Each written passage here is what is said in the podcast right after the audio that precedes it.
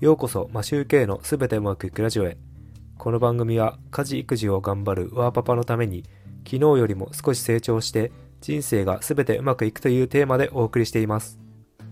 皆さんいかがお過ごしでしょうか？マシューケイです。今日はビールは恵比寿しか飲まない。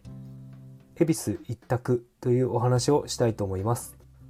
なんだビール好きの話かって思うかもしれませんが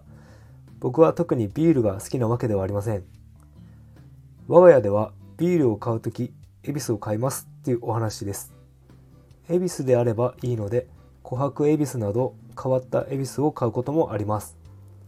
では、なぜ恵比寿を選択するかというと、他のビールよりも少し高くて美味しいからという理由です。缶が金色だということもあります。なんでわざわざ値段が高いビールを買うかというと、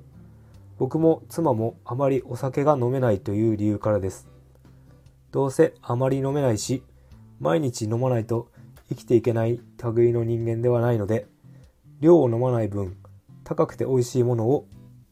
選んでいるというのが理由です。ちなみに、2人で3号缶を1本飲むだけで満足のくらいに酔いが回ります。今回何が言いたいかというと